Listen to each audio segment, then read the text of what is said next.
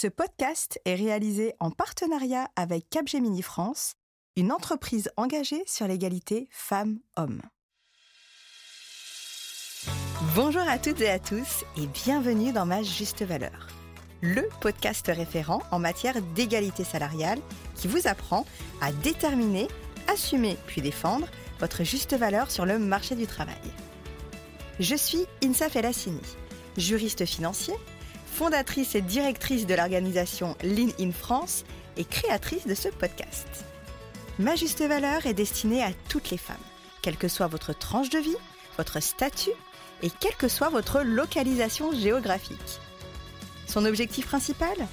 Développer votre confiance en vous et vous partager des outils concrets qui vous permettront de vous construire une carrière et une vie à votre juste valeur. Pour cette saison 2, Ma juste valeur va vous donner de la visibilité sur les attentes du marché du travail, plus qu'indispensable en cette période de profond changement, vous coacher à construire, développer puis gérer la carrière dont vous avez toujours rêvé, puis obtenir le salaire que vous méritez, et enfin, je l'espère, vous inspirer en vous partageant des parcours de vie et de carrière inspirants. Deux fois par mois, je partage mon micro avec des DRH, des directrices RSE, des acteurs et des actrices du monde économique, des personnes inspirantes, des juristes en droit du travail ou des expertes en développement et gestion de carrière. Vous êtes prêtes? Alors place à l'épisode.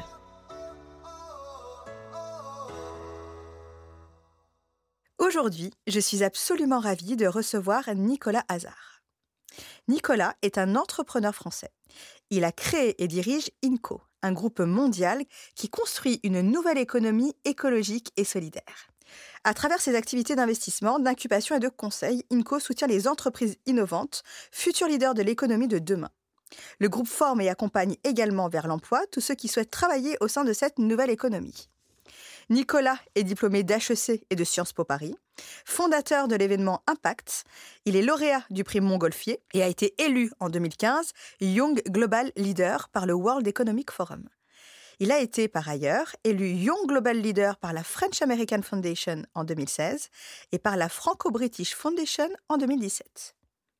En 2019, Nicolas Hazard publie Appel à la guérilla mondiale, un manifeste pour une révolution écologique mondiale. Enfin, Nicolas a été nommé en 2020 conseiller spécial en charge de l'économie sociale et solidaire auprès de la Commission européenne. Bonjour Nicolas. Bonjour. Comment vas-tu? Ça va bien et toi? Bah écoute, ça va bien. J'ai compris que tu euh, voyageais beaucoup en ce moment, c'est pas trop compliqué? Bah, C'est pas toujours facile euh, parce qu'il y a des restrictions, etc. Mais on arrive quand même encore à, à voyager euh, tout en bien évidemment faisant très très attention. Alors Nicolas, je suis ravie de te recevoir aujourd'hui, euh, d'autant plus que tu es notre premier invité masculin. Tu es un act... Euh, là, ça me met la pression. le premier, mais pas le dernier. Et euh, tu es en plus un acteur économique aux multiples casquettes. Tu es entrepreneur social, activiste environnemental, militant pour une nouvelle économie. On a vu que tu avais également des activités au sein de la Commission européenne. Nicolas, ce qui m'intéresse dans la première question que j'aimerais te poser, c'est quelles sont les valeurs qui ont façonné ce parcours résolument de slasher, qui est assumé et qui a forgé cet incroyable parcours? Bah, merci beaucoup d'abord de, m'avoir invité. Moi, c'est un plaisir. je suis un, fidèle de votre podcast, donc je suis très honoré d'être là parce qu'on partage un, certain nombre de valeurs ensemble, je pense bah, c'est cette volonté de construire un nouveau monde qui soit plus juste, plus égalitaire, qui soit plus durable aussi. Et moi, c'est un peu le dénominateur commun de toutes les actions que j'ai pu mener jusqu'à aujourd'hui et que je mènerai, j'espère, dans les années à venir. C'est-à-dire d'utiliser ces valeurs-là très profondes, ces valeurs d'égalité, ces valeurs de de conscience environnementale, qui sont vraiment très ancrées en moi, pour les mettre au service du plus grand nombre. Et pour ça, en fait, moi, qu'importe la forme que ça peut prendre, ça peut être sous la forme d'une entreprise, d'une action publique, d'une action militante, d'une association, d'un groupe d'amis. En gros, l'outil est finalement pas ce qu'il y a de plus important. Moi, j'ai commencé en créant un fonds d'investissement. J'avais jamais fait de finance véritablement au, départ, mais je me suis dit, il y a de quoi faire pour aider et accompagner des jeunes entrepreneurs qui ont des idées pour créer des boîtes, qui ont un impact social, environnemental fort. Il y a besoin de les accompagner. Ils ont besoin de quoi? Ils ont besoin de sous. ben, je me suis dit, moi, j'ai envie d'aider ces gens-là parce que c'est ça que j'ai envie de faire de ma vie mais pour autant, bah, pour le faire, pour donner des sous à quelqu'un, il bah, faut créer un fonds d'investissement. Et donc, je suis, c'est comme ça que j'ai commencé. Et puis après, je me suis dit, bah, il n'y a pas que des gens qui veulent devenir entrepreneurs, il y a aussi des gens qui sont très éloignés de l'emploi, qui ont des problèmes pour trouver un boulot, et surtout les jeunes, diplômés ou non diplômés, qui galèrent pour rentrer sur le marché du travail. Comment on fait? Je me suis dit, il faut qu'on devienne un organisme de formation pour les outiller, pour leur donner la boîte à outils pour réussir etc., etc. Donc en fait, c'est la même chose pour de l'événementiel, mettre en valeur des gens qui changent le monde. bah voilà, il, il, a fallu créer un événement à l'hôtel de ville de Paris qui aujourd'hui rassemble plus de 1500 personnes venus d'une cinquantaine de pays. Voilà, ce sont des outils. Donc moi, je ne me vois pas forcément comme étant plus entrepreneur, activiste, militant, politique ou quoi que ce soit. Je pense qu'on a un but, un objectif. Moi, le mien, c'est d'essayer de créer un monde plus inclusif et plus durable. Et pour ça, bah, si demain, il faut monter des boulangeries, si demain, je dois faire un marathon autour de la Terre, eh ben, je le ferai. En gros, ma finalité, en tout cas, elle est très ancrée en moi et les outils pour le faire, après, sont très ouverts. C'est très, c'est très innovant cette manière de penser, Nicolas. En général, quand on parle de, slasher, on aime bien, même si le fait de slasher, hein, c'est le fait de faire beaucoup de choses. En tout cas, que notre activité professionnelle prenne plusieurs formes. on aime bien tout de même mettre les gens dans les cases. Et toi, en fait, tu fais exploser un peu ce carcan-là, et tu le fais exploser pour le bien commun. moi, ce que je, ce que je relève, c'est que quand même, tu as une forte conscience sociétale et cette conscience-là, tu la mets au service de notre monde, de notre pays déjà, hein, et puis ensuite de notre monde. D'où te vient cette conscience On sent que c'est vraiment une valeur qui est ancrée chez toi. D'où elle te vient, cette conscience sociale et cette volonté, parce qu'on a tous une conscience sociale à des degrés d'intensité différentes, évidemment. Mais toi, elle est déjà très, très intense. Et en plus, c'est un véritable moteur puisque tu te mets en action à chaque fois. D'où ça devient tout ça? Bah, alors bon, je pense qu'on n'a pas assez de temps pour ce podcast pour faire toute une étude psychanalytique. Bien sûr. Ça doit, venir de, très très loin. Ce que je sais moi, c'est que j'ai toujours eu cette volonté depuis très jeune de vouloir être utile à la société. Ça a toujours été quelque chose qui a été très fort en moi. Et je me suis dit, bah, le meilleur moyen pour être utile à la société, c'est de faire de la politique. La politique, c'est l'outil par, par essence, c'est s'occuper de la chose publique et de faire de la politique. Donc j'ai commencé, j'ai fait des études, etc., dans ce domaine-là. Et puis après, j'ai eu des expériences très concrètes dans différents pays, dans différentes situations, dans différentes institutions. Et je me suis dit, au bout d'un certain moment, notamment, je travaillais en Italie sur un projet qui s'appelle le Lyon-Turin, mmh donc qui est un tunnel qui relie les deux. Et donc moi, je travaillais là-dessus. et c'était il y a une quinzaine d'années. Et aujourd'hui, ce projet n'est toujours pas abouti. C'est à l'image du politique pour moi, c'est-à-dire que finalement, il y a une énorme incapacité à faire les choses. Parce qu'il y a plein de choses, parce qu'il y a des lobbies, parce qu'il y a des pressions, parce qu'il y a des jeux institutionnels démocratiques qui font qu'il y a une immobilité, et un immobilisme. Et donc moi, j'ai voulu faire ça, je me suis rendu compte que si je voulais vraiment changer les choses et avoir un impact social fort, le dernier endroit peut-être pour le faire, c'était la politique. Et donc j'ai complètement changé d'orientation. Je me suis dit, mais en fait, qui, sont, qui a vraiment les leviers d'action pour changer les choses? Qui aujourd'hui a véritablement le pouvoir qui est-ce qui est vraiment dominant dans le monde dans lequel on est? Bah, Ce sont les entreprises, en fait et surtout les grandes entreprises d'ailleurs, mais sont les entreprises. Et aujourd'hui, la capacité d'action, elle est beaucoup plus entrepreneuriale qu'elle n'est politique. Et donc moi, dans l'entreprise et dans l'entrepreneuriat, j'ai l'impression d'avoir, de faire de la politique, mais avec plutôt un P majuscule, c'est-à-dire m'occuper de la société, du bien commun, mais avec un vecteur qui n'est pas celui classique du politique, mais qui est celui de l'entreprise et de l'entrepreneuriat. Et je pense que la combinaison des deux, c'est-à-dire avoir un impact social, avoir un objectif, en tout cas de bien commun, en utilisant l'outil entrepreneurial, c'est extrêmement puissant et c'est extrêmement facteur de changement. Et le potentiel est gigantesque et on n'en est qu'au début. Et donc pour moi, c'est une évidence aujourd'hui moi, je veux toujours être le plus efficace et le plus efficient possible. Aujourd'hui, si on veut changer les choses, ça sert à rien de grouiller dans des sphères politiques, de lobby ou quoi que ce soit pour moi, en tout cas, l'outil que moi j'ai choisi, c'est l'entreprise et l'entrepreneuriat. Mmh, amen, je suis complètement d'accord.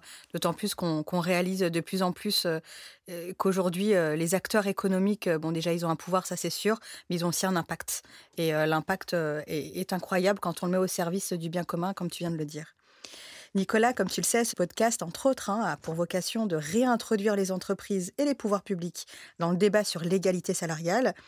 Notre lecture à nous, c'est que les entreprises et les pouvoirs publics sont complètement désarmés face au problème systémique que l'on connaît, euh, qui est celui des inégalités salariales car finalement, on s'aperçoit qu'ils n'ont pas les outils adéquats pour enrayer le problème sur le long terme toi, euh, en tant que chef d'entreprise, donc euh, en tant vraiment que quelqu'un qui a d'acteur économique à part entière, quelle est ta vision et ta lecture du sujet?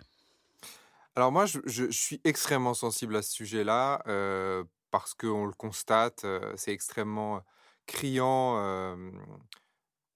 de manière très transverse. Hein. On parle, pour moi, l'égalité salariale, c'est l'égalité homme-femme, c'est l'égalité aussi ethnique par rapport au handicap, par rapport à la sexualité, par rapport à... Voilà, c'est, vraiment la diversité dans sa grande... Dans, dans, dans, dans, sa plus grande étendue et dans sa plus grande compréhension. Et donc, du coup, pour moi, c'est fondamental. Ce qui est intéressant, c'est que ce podcast s'appelle Ma juste valeur. la juste valeur, c'est en fait c'est amusant parce que c'est plutôt une, c'est une notion comptable d'abord. Enfin, pour beaucoup en tous les cas. Moi qui quand même maintenant fais pas mal de finances, j'en suis conscient, notamment pour les grandes entreprises. Donc la juste valeur, c'est une notion comptable. Henry Ford, qui a quand même créé un empire que tout le monde connaît au XXe siècle aux États-Unis, disait il y a les deux choses les plus importantes pour une entreprise ne sont pas dans son bilan. Ce, sa réputation et ses hommes. Et in extenso, ses femmes, bien évidemment. Eh bien, c'est exactement le même monde dans, lequel on vit aujourd'hui. C'est-à-dire que le problème, c'est-à-dire que la valeur, la manière dont on va le définir, en tout cas la valeur monétaire, euh, et la valeur d'une entreprise, euh, la valeur de ce qu'on définit, c'est uniquement une question de prix. Et aujourd'hui, ce qu'on appelle la compétitivité, c'est d'être dans le moins 10 ans en termes de prix. Donc être compétitif et avoir de la valeur, c'est finalement bah, être le plus cher possible et avoir le moins de coûts possible. Et donc on est dans cette notion-là. Et quand Henry Ford dit les deux choses qui ne sont pas au bilan comptable, donc qui ne sont pas dans cette notion de valeur, bah, c'est effectivement les deux choses les plus importantes. La réputation, on le voit encore plus aujourd'hui, la réputation c'est extrêmement important, et c'est les femmes et les hommes qui la constituent, c'est le capital humain. Et aujourd'hui, toute la science économique a complètement négligé le capital humain. Il y, a des, économistes qui le font, mais aujourd'hui, quand on regarde ce qui a été fait, c'est plutôt des théories autour du marché, du prix, de l'offre, de la demande, etc. Alors que ce qui fait la valeur d'une entreprise et ce qui la rend puissante et ce qui la rend, ce qui la rend importante, bah, c'est tout l'extra financier, c'est-à-dire hors du périmètre financier. C'est les hommes et les femmes, mais c'est aussi l'impact environnemental qu'une entreprise peut avoir, qui n'est pas pris en compte dans les critères de calcul. Donc on ne sait pas calculer aujourd'hui, on se trompe complètement quand on calcule la valeur d'une entreprise, on, on, ne prend en compte qu'une petite partie qui est la partie financière sans prendre en compte le reste. Et donc l'inégalité salariale, c'est que, le, c'est que la, suite et la conséquence de cette manière de raisonner. C'est-à-dire qu'au lieu de dire comment je crée une entreprise qui soit juste, véritablement, qui paye, de, où il y ait une égalité, où, y un, on, on mesure l'impact social et environnemental réel de l'entreprise, tous les aspects extra-financiers, ben on ne le fait pas aujourd'hui. Mais c'est un gros problème. Et, c'est vrai pour l'inégalité salariale comme c'est vrai pour l'environnement. Aujourd'hui, c'est, ce, n'est pas intégré dans la comptabilité d'entreprise. Mais au-delà de la comptabilité, c'est juste quand moi, je suis, quand je suis actionnaire, je ne vais pas prendre en compte ça. Alors que c'est ce qui fait la richesse. Et au contraire, créer pour un chef d'entreprise, comme pour les, dans les pouvoirs publics, créer une, égalité salariale dans une boîte, c'est permettre d'être plus performant. C'est un vecteur, c'est un vecteur de performance. Au-delà juste de la morale juste de l'aspect moral, c'est un vecteur de performance aujourd'hui. On le sait, c'est un, un, vecteur de, de motivation. Et donc aujourd'hui, on passe complètement à côté de tout ça parce qu'on minimise les coûts. On est au moins 10 ans au niveau du prix. Mais le monde entier, le capitalisme financiarisé tel qu'il est conçu aujourd'hui, malheureusement, ne prend pas en compte ces aspects-là et c'est ce qui cause notre perte. Parce que c'est ce qui fait qu'aujourd'hui des inégalités sociales elles sont grandissantes. C'est ce qui fait qu'aujourd'hui qu'on a des problèmes euh, écologiques euh, qui sont gigantesques et des défis qui sont euh, énormes qui sont devant nous et qu'on est en train de foncer dans le mur mais à tous les niveaux. Et donc on fait n'importe quoi. Et ça, c'est un aspect qui est bien évidemment fondamental là-dessus et sur lequel il, faut, il faut pouvoir travailler. Mais pour le travailler, je pense que c'est tout le logiciel du capitalisme financier tel qu'il est construit, de la notion de valeur, des sciences économiques et sociales, qu'il faut pouvoir repenser et réinventer. Et c'est possible de faire autrement. Moi, je suis pas, je fais pas partie de ces collapsologues qui disent on va tous se planter, c'est fini, c'est trop tard, etc. C'est possible. Moi, je le vois. Je le vois dans les entreprises dans lesquelles on investit. Nous, on investit dans plus de 100 entreprises dans le monde.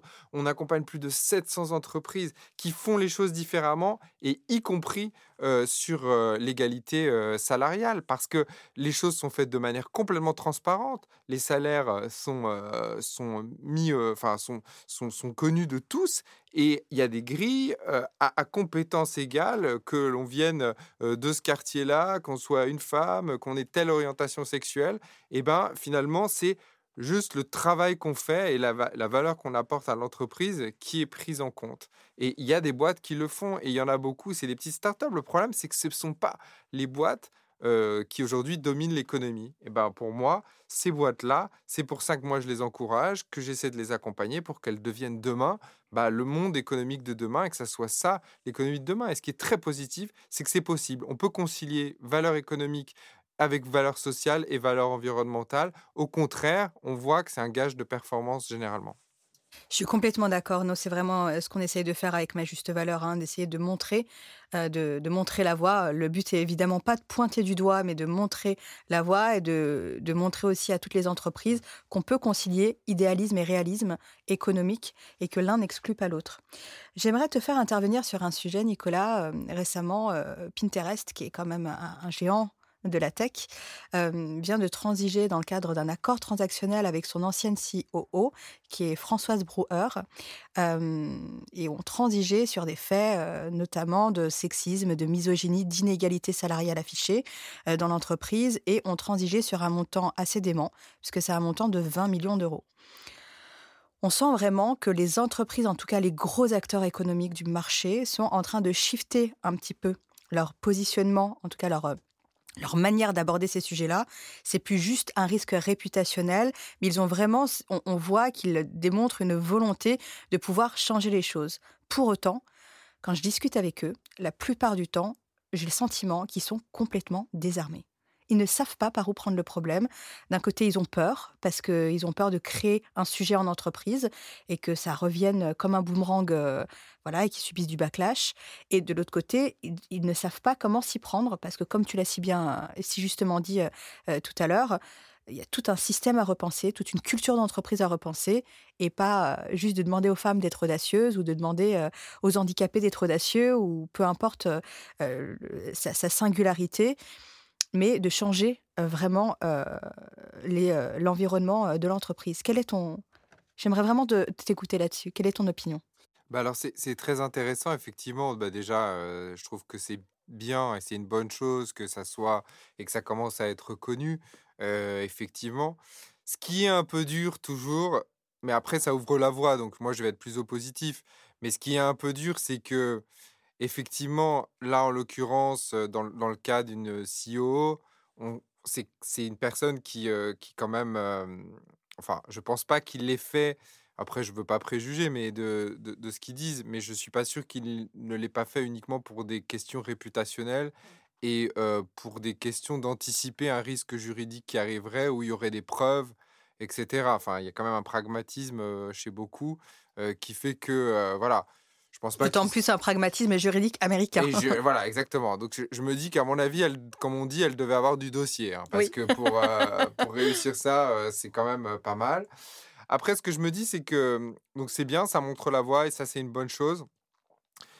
Mais en fait, c'est tellement le quotidien de tellement de personnes qui, elles, n'ont pas de pouvoir, sont pas forcément dans des, dans des, dans des postes de pouvoir comme ça, et n'ont pas les moyens, ni les compétences, ni les connaissances pour, pour, faire, pour, pour montrer qu'elles ont raison.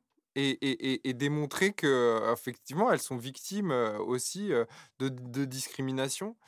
Et, et moi, j'ai très envie de penser aussi à, ces, à toutes ces personnes-là parce que, parce que bah, c'est la grande majorité en fait. Et donc, c'est comment est-ce que pour ces personnes-là, on donne et on apporte des leviers pour que les choses changent et pour que le système se transforme? Et je pense qu'effectivement, il faut des rôles modèles, ça on l'a déjà dit, enfin on le dit beaucoup dans, dans, dans, le milieu.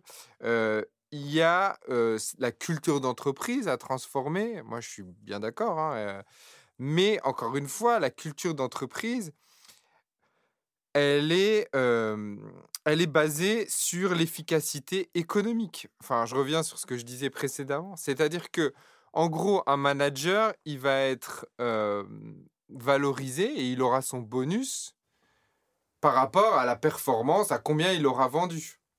Pas par rapport à l'égalité qu'il aura créée. Tout le monde s'en fout. Enfin, dans les actionnaires, tout le monde s'en fout. Enfin, pas tout le monde, mais ce que je veux dire. Non, non, mais c'est la réalité économique, en fait. C'est la réalité économique. Et c'est ce cynisme économique et ce cynisme de la réalité économique qui est vraiment problématique. Il y a des pistes pour autant pour faire les choses différemment. Par exemple, pourquoi est-ce qu'on n'indexe pas le niveau de bonus et le niveau d'augmentation des managers, puisqu'on est dans des systèmes très verticaux? Pourquoi on ne l'indexe pas à des critères de performance qui sont des critères de performance extra-financiers? Pour moi, la moitié des critères de valorisation d'une entreprise, d'un manager, d'un bonus, mais la notion de performance, et c'est ça qui est clé, la notion de performance, la moitié de la notion de performance doit être économique, l'autre moitié doit être extra-économique, doit être extra-financière. Ça veut dire quoi?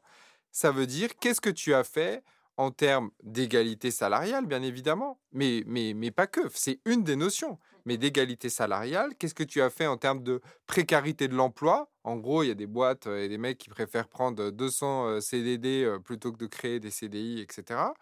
Qu'est-ce que tu as fait en termes d'impact environnemental? En quoi tu as réussi à changer voilà, et à faire que la boîte soit plus vertueuse et émette moins de CO2, etc. Donc, c'est définir une batterie de critères. Et ça, ça fait très, très, très peur à tout le monde. Ça fait très peur. Pour autant, je pense que ça doit être imposé aux entreprises on doit les accompagner parce que, encore une fois, ce que tu dis est très juste, c'est qu'elles sont paumées. C'est-à-dire qu'elles ne savent pas comment prendre le, problème. Mais moi, je pense, et il y a des entreprises et des grandes entreprises qui le font déjà, que si on commence par dire la moitié des critères extra-financiers, euh, la moitié des critères de performance d'une entreprise sont extra-financiers en mettant des objectifs très très clairs, avec beaucoup de transparence et avec des outils de mesure, parce que le problème c'est qu'il faut pouvoir mesurer tout ça, mais aujourd'hui, il y a plein de gens qui disent Ah, mais c'est compliqué de mesurer. Un, euro, c'est un euro, alors que le bien-être au travail ou l'environnement, c'est Non, c'est faux. C'est-à-dire qu'en en fait, on peut tout à fait calculer ce genre de choses. Il y a des méthodologies qui existent et ça existe. Et derrière, l'État doit travailler sur de l'incitation fiscale. Par exemple, de dire que la partie du bonus qui est attribuée, enfin, les, entreprises qui donnent un bonus qui est attribué à des, avec pour moitié des critères extra-financiers, eh ben on peut dire que la moitié est exonérée de charges sociales, par exemple. Voilà, un incitatif très très clair. parce qu'on a un outil qui s'appelle la fiscalité qu'on peut utiliser pour exonérer de charges ceux qui font les choses. Donc, après, ça sert à rien de faire des grands discours et à pleurnicher sur oui, l'écologie, les égalités salariales, c'est compliqué, comme on entend beaucoup des politiques. À un moment, il y a des leviers d'action et il faut les faire, et on peut les faire. Et moi, je pense que les outils, ils existent, et donc il faut pousser aujourd'hui pour mettre en place des mesures très simples, et pour le faire, au sein des entreprises, sans, euh, en incitant les entreprises, parce que moi je crois plus euh, à la carotte euh, qu'au bâton dans ces cas-là. Enfin, il faut le bâton hein, de temps en temps, hein, mais en tous les cas, je pense que la carotte, peut, peut, peut, marcher, surtout quand il y a plutôt de l'ignorance plutôt que de la volonté de mal faire. Je pense que globalement, on, est, on a passé le stade, ce stade-là, et c'est de l'ignorance et il y a des outils, il y a des choses pour le faire. Et aujourd'hui, l'État et les entreprises ont une responsabilité à, le faire. Aujourd'hui, on a laissé beaucoup de place aux actionnaires, et c'est la même chose pour les actionnaires. Aujourd'hui, ils peuvent investir dans une boîte qui fait de la casse sociale ou pas de casse sociale, ils auront la même exonération euh, fiscale. Je suis pas d'accord. Je suis pas du tout d'accord. Pour inciter les actionnaires aussi à investir dans des entreprises vertueuses il faut mettre en place comme un Nutri-Score comme le Nutri-Score qu'on a sur l'alimentation, bah, un Nutri-Score social et environnemental qui fait qu'on en sait exactement où on en est sur tel sujet. Et l'égalité salariale est un point absolument clé et fondamental qui doit être, à mon sens, une sous-partie de ce Nutri-Score social et environnemental. Oui, ouais, absolument. Et pour éviter de tomber dans du greenwashing, du pinkwashing, etc., euh, où euh, finalement les départements euh, RSE, donc responsabilité sociétale et, et, environnementale, sont juste un peu des marionnettes qui, qui font beaucoup de communication, mais qui n'ont pas beaucoup de, de levier d'action. Exactement. C'est la, la phrase du guépard de Lampedusa. Il faut que tout change pour que rien ne change.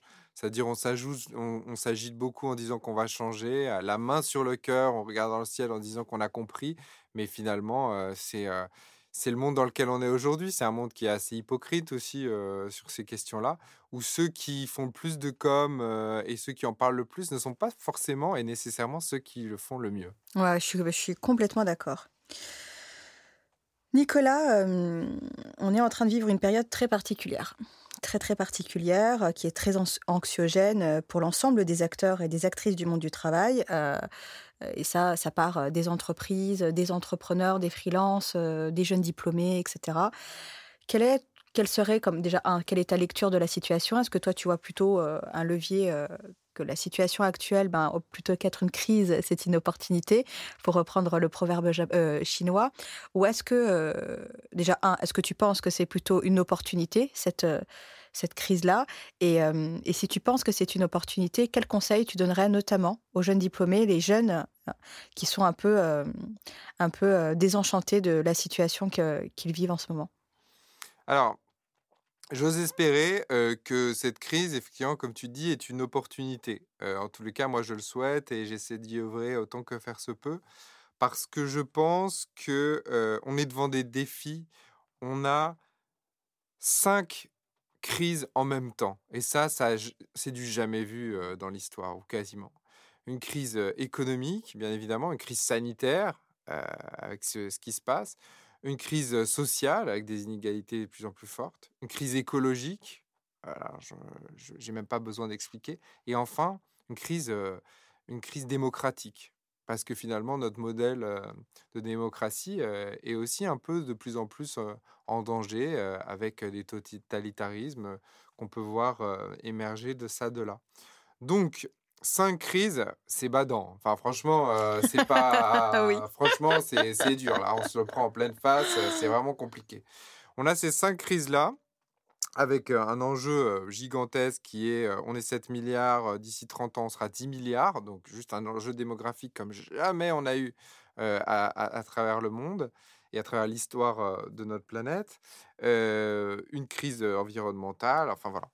Donc, bah, il faudrait faire comme au judo, c'est-à-dire s'appuyer un peu sur le fait, la force de son adversaire pour le faire basculer. Et donc, c'est le moment, à mon sens, de re-questionner, de questionner notre système économique, social, notre vivre ensemble, et de vraiment, vraiment tout remettre à plat pour redéfinir le monde dans lequel on a envie de vivre demain et qui permettra de donner des opportunités aux 10 milliards d'habitants qui vont peupler cette planète.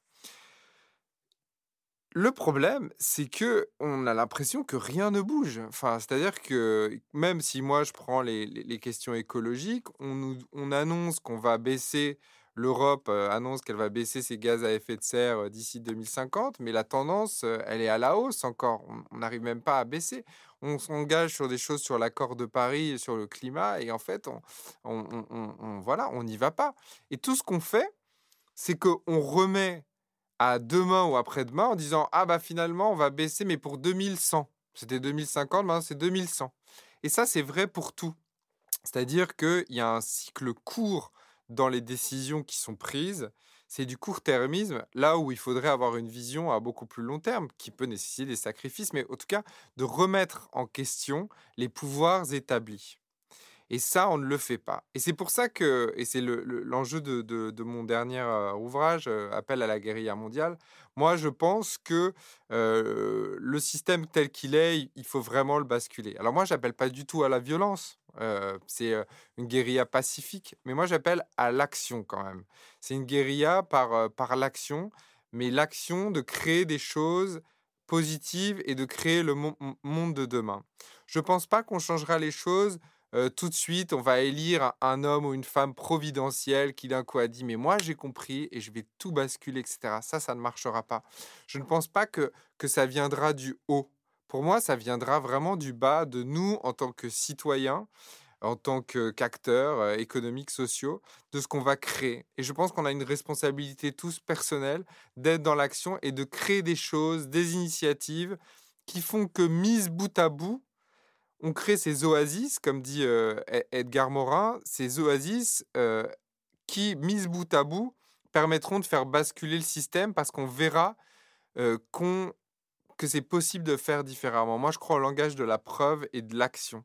Et je vois à travers la France, à travers l'Europe, à travers le monde aujourd'hui, le nombre d'initiatives et de personnes qui font des choses qui véritablement à l'échelle d'un village, à l'échelle d'une communauté, arrive véritablement à créer des opportunités économiques, créer de l'égalité sociale, créer un impact environnemental positif.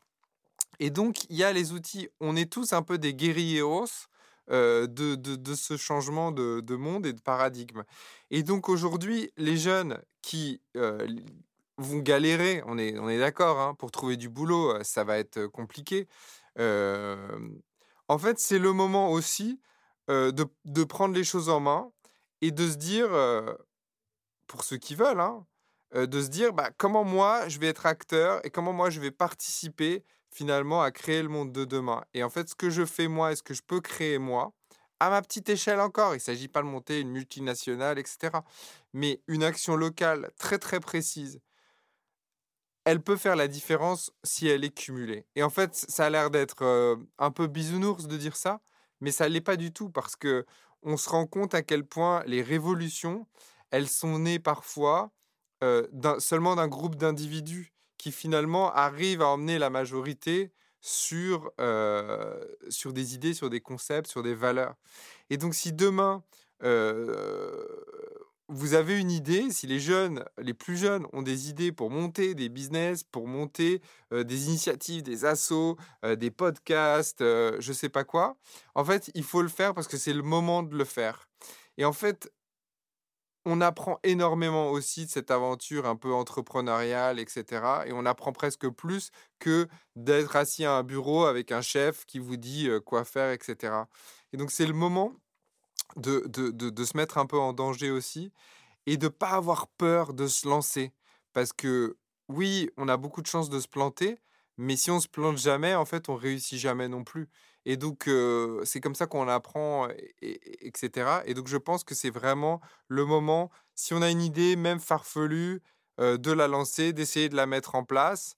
voilà, parce que le monde en a besoin et parce qu'aussi à titre individuel, c'est aussi très très épanouissant et on apprend et on, progresse et on avance beaucoup quand on, mène ce genre d'action.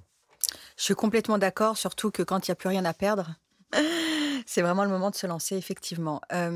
tu sens, toi, Nicolas, ce changement de paradigme? J'ai le sentiment que beaucoup de personnes le changent. On a l'impression qu'on est vraiment dans un, dans un, dans un point charnière d'un changement de société vraiment, de culture, de, de, de, façon de penser, de, de façon d'envisager les choses, euh, que ce soit une chose économique, une chose personnelle, etc. Est-ce que toi, tu as le sentiment que hum, on va vers des meilleures années ou au contraire, hum, on risque un peu comme au poker hein, euh, de faire du qui ou double et, euh, et de repartir plusieurs, plusieurs décennies, voire même peut-être siècles en arrière? Oui, ou de ne plus partir du tout, parce que parce qu'à un moment, on peut aussi tout, tout peut s'arrêter. Hein, Alors, en fait, là-dessus, moi, je suis pas Madame Irma, je suis pas devin. en fait, les années qui arrivent, c'est les années qu'on qu'on voudra se créer. En revanche, je sais qu'on a le pouvoir Et c'est le moment, surtout dans des moments un peu que, comme ceux-là, où il y a beaucoup d'incertitudes, on a les moyens de créer autre chose. Et donc, les choses vont pas arriver tout cuit dans la bouche, en mode oui, ça va être super ou ça va être terrible. En fait, là, il y a vraiment l'opportunité de faire bouger les choses, de faire changer les choses. Et donc, c'est le moment où vraiment, faut tous sortir et, et, et, agir, et concrètement, et de manière positive, pour développer des choses, des produits, des idées, des solutions et réinventer le monde. En fait, il y a une place à prendre. Moi, le sentiment que j'ai, c'est que vraiment le monde de demain, c'est un monde qui est complètement à créer, où il y a une place à prendre. Et comme toute place à prendre, la place, on ne nous la donne pas, on va la chercher. Et en fait, ça, c'est et c'est vrai aussi pour, pour les plus jeunes. Aujourd'hui, bah, on, voilà, il faut aller chercher. on, on nous donnera rien de toute façon. Il faut aller chercher la suite.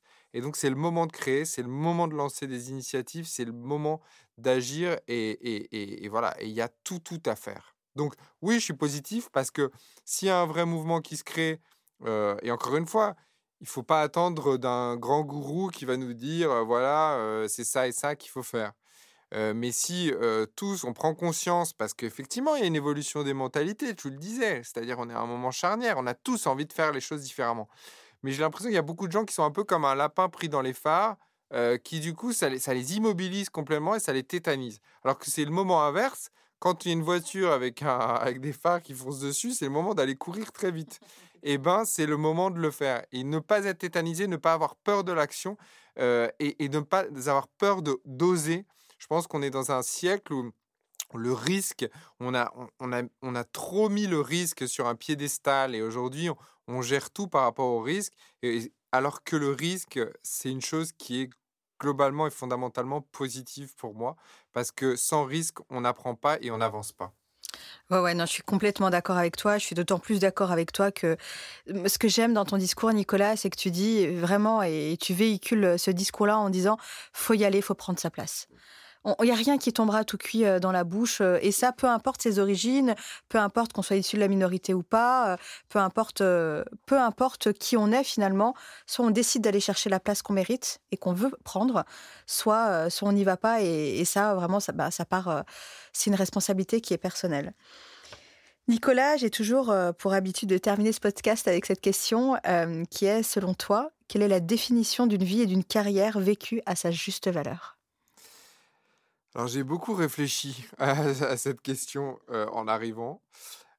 encore une fois, pour moi, la juste valeur, c'est une notion comptable. C'est-à-dire, ça veut dire quoi dans la comptabilité aujourd'hui, la notion de fair value, de juste valeur? Ça veut, c'est évaluer le prix d'une chose, d'un bien, d'un actif, comme on dit en, comptabilité, selon le prix que quelqu'un serait prêt à, à, nous donner pour acquérir ce bien. C'est ça la juste valeur en termes de comptabilité. Quel est le prix que je suis prêt à céder à quelqu'un pour euh, ma vie, pour euh, ma carrière, etc. Pas zéro. Mmh Parce qu'en fait, euh, pour moi, la juste valeur, c'est zéro. Pourquoi? Parce que on a une vie unique, on a des opportunités, on, on, avance. Et en fait, il ne faut pas se focaliser sur la valeur et la reconnaissance que d'autres pourraient donner à ce qu'on fait, etc. Il faut juste vivre et faire ce qu'on a envie de faire, prendre des risques, tenter, avancer, pas regarder sur les côtés, juste voilà, vivre sa passion, son envie, faire ce qu'on pense qui est juste pour soi et par rapport aux valeurs qu'on a soi-même. Et, juste, voilà, et, y aller et créer et faire ce qu'on a envie de faire. Euh, et avoir confiance et, prendre des risques. Et vraiment, euh, du coup, euh, moi, la juste valeur, c'est vraiment c'est d'être juste par rapport à mes valeurs. C'est vraiment c'est ça qui est fondamental. Et, et c'est de pas avoir peur et c'est vraiment d'oser parce que ça encore je le répète mais pour moi c'est c'est absolument fondamental et puis on verra bien de quoi demain sera fait et il faut et la réputation et la reconnaissance d'autrui tout ça ça sert à rien, ça, ça ne nourrit rien. euh, d'être reconnu par ses pairs, ça ne sert à rien. Enfin, c'est pour moi, c'est tout ça, c'est juste des, des, des choses qui nous paralysent dans l'action, etc. Et, donc voilà. Et le fondament, et, ce qui est fondamental, c'est pas la carrière, c'est vraiment sa vie et d'être vraiment heureux parce que à la fin, le bonheur, c'est quand même ce qui reste. C'est très cucu, mais c'est très vrai. Euh, c'est ce qui reste, c'est une vie réussie. euh, c'est une vie où on a été heureux, où on a accompli des choses et on a été heureux de le faire. Et donc pour moi, c'est ça le driver essentiel. Euh, c'est vraiment d'être heureux dans, ce qu'on fait. Et moi, ce qui me rend heureux et ce qui rend beaucoup de gens heureux, c'est de contribuer au bien commun et d'essayer de faire d'avoir contribué un petit peu à son échelle, d'avoir un peu amélioré les choses pour la suite, parce qu'on vit dans, sur une planète formidable qu'il faut préserver. Et, voilà, on est dans ce monde-là. Et, le peu de temps qu'on a pour, pour y vivre doit être consacré, à mon sens en tout cas, à, à- contribuer à préserver tout ça et à donner la chance et l'opportunité à des gens d'avoir la chance de vivre cette vie. Amen. C'était pas le but. Non, non, mais euh, je dis Amen parce qu'effectivement, moi, je le dis tout le temps. euh, quand, pour moi, euh, ce qui est très important, c'est que c'est de se dire, je vis ma vie, je vis ma vie comme je l'entends déjà, comme je l'ai voulu, et surtout pas dans la salle d'attente de ma vie. Et malheureusement, il y a beaucoup de gens qui restent dans la salle d'attente de leur vie, en attendant qu'il y ait un truc qui vienne, qu'il y, ait un déclic, en attendant qu'il y ait quelqu'un de providentiel, un amoureux, un poste, un enfant. Peu importe, un voyage, peu importe, mais euh, ils, sont dans l'attente perpétuelle comme ça, alors que le meilleur moyen de découvrir, euh, de se découvrir et, d'être heureux, c'est d'être dans l'action, tomber, se relever, euh, prendre des coups, et puis et puis en rigoler, parce que finalement, ce qui ne nous tue pas nous rend plus forts, comme on dit. Nicolas, merci pour cette superbe interview. Tu as mis la barre très haute. Merci de m'avoir invité. Surtout, je suis très honoré d'être le premier homme en tous les cas. Et, j'espère en tous les cas. Je suis à la disposition de tous ceux qui ont des projets et des idées. Et ça, c'est vrai. Et tout le monde euh, le sait autour. Si vous avez des idées, si vous avez des projets, si vous avez besoin de conseils, d'accompagnement, en tout cas, moi et toutes mes équipes, on est ravis d'accompagner tous les porteurs de projets. Donc, euh, je suis vraiment à votre disposition pour le faire. Mais je mettrai toutes les informations et n'hésitez pas à contacter pas hésiter. Nicolas et toutes ses équipes. Merci beaucoup, Nicolas. Merci. À très bientôt. À très vite. Cet épisode vous a plu? Sachez que Ma Juste Valeur, c'est un podcast, mais aussi un outil 360 qui a pour objectif de renforcer les politiques d'égalité salariale. Il est composé de plusieurs formations e-learning à destination des entreprises, des écoles et universités, des pouvoirs publics ou encore à toutes celles qui veulent avancer dans leur carrière. Si vous souhaitez agir concrètement sur les inégalités salariales, améliorer et développer votre politique d'attraction et de rétention des talents, préparer et outiller vos étudiants et étudiantes à la dure réalité du marché du travail et du monde de l'entreprise, ou encore sortir de la salle d'attente de votre vie et vous construire enfin une carrière à votre juste valeur, contactez-nous. hello majustevaleur.com et pour toutes celles et ceux qui souhaitent soutenir Ma Juste Valeur, vous pouvez noter ce podcast en indiquant bien sûr 5 étoiles. Partager, relayer et nous suivre sur les réseaux sociaux arrobase Ma Juste Valeur. Enfin, souvenez-vous, c'est votre job de connaître votre juste valeur. Alors, déterminez-la, assumez-la et défendez-la.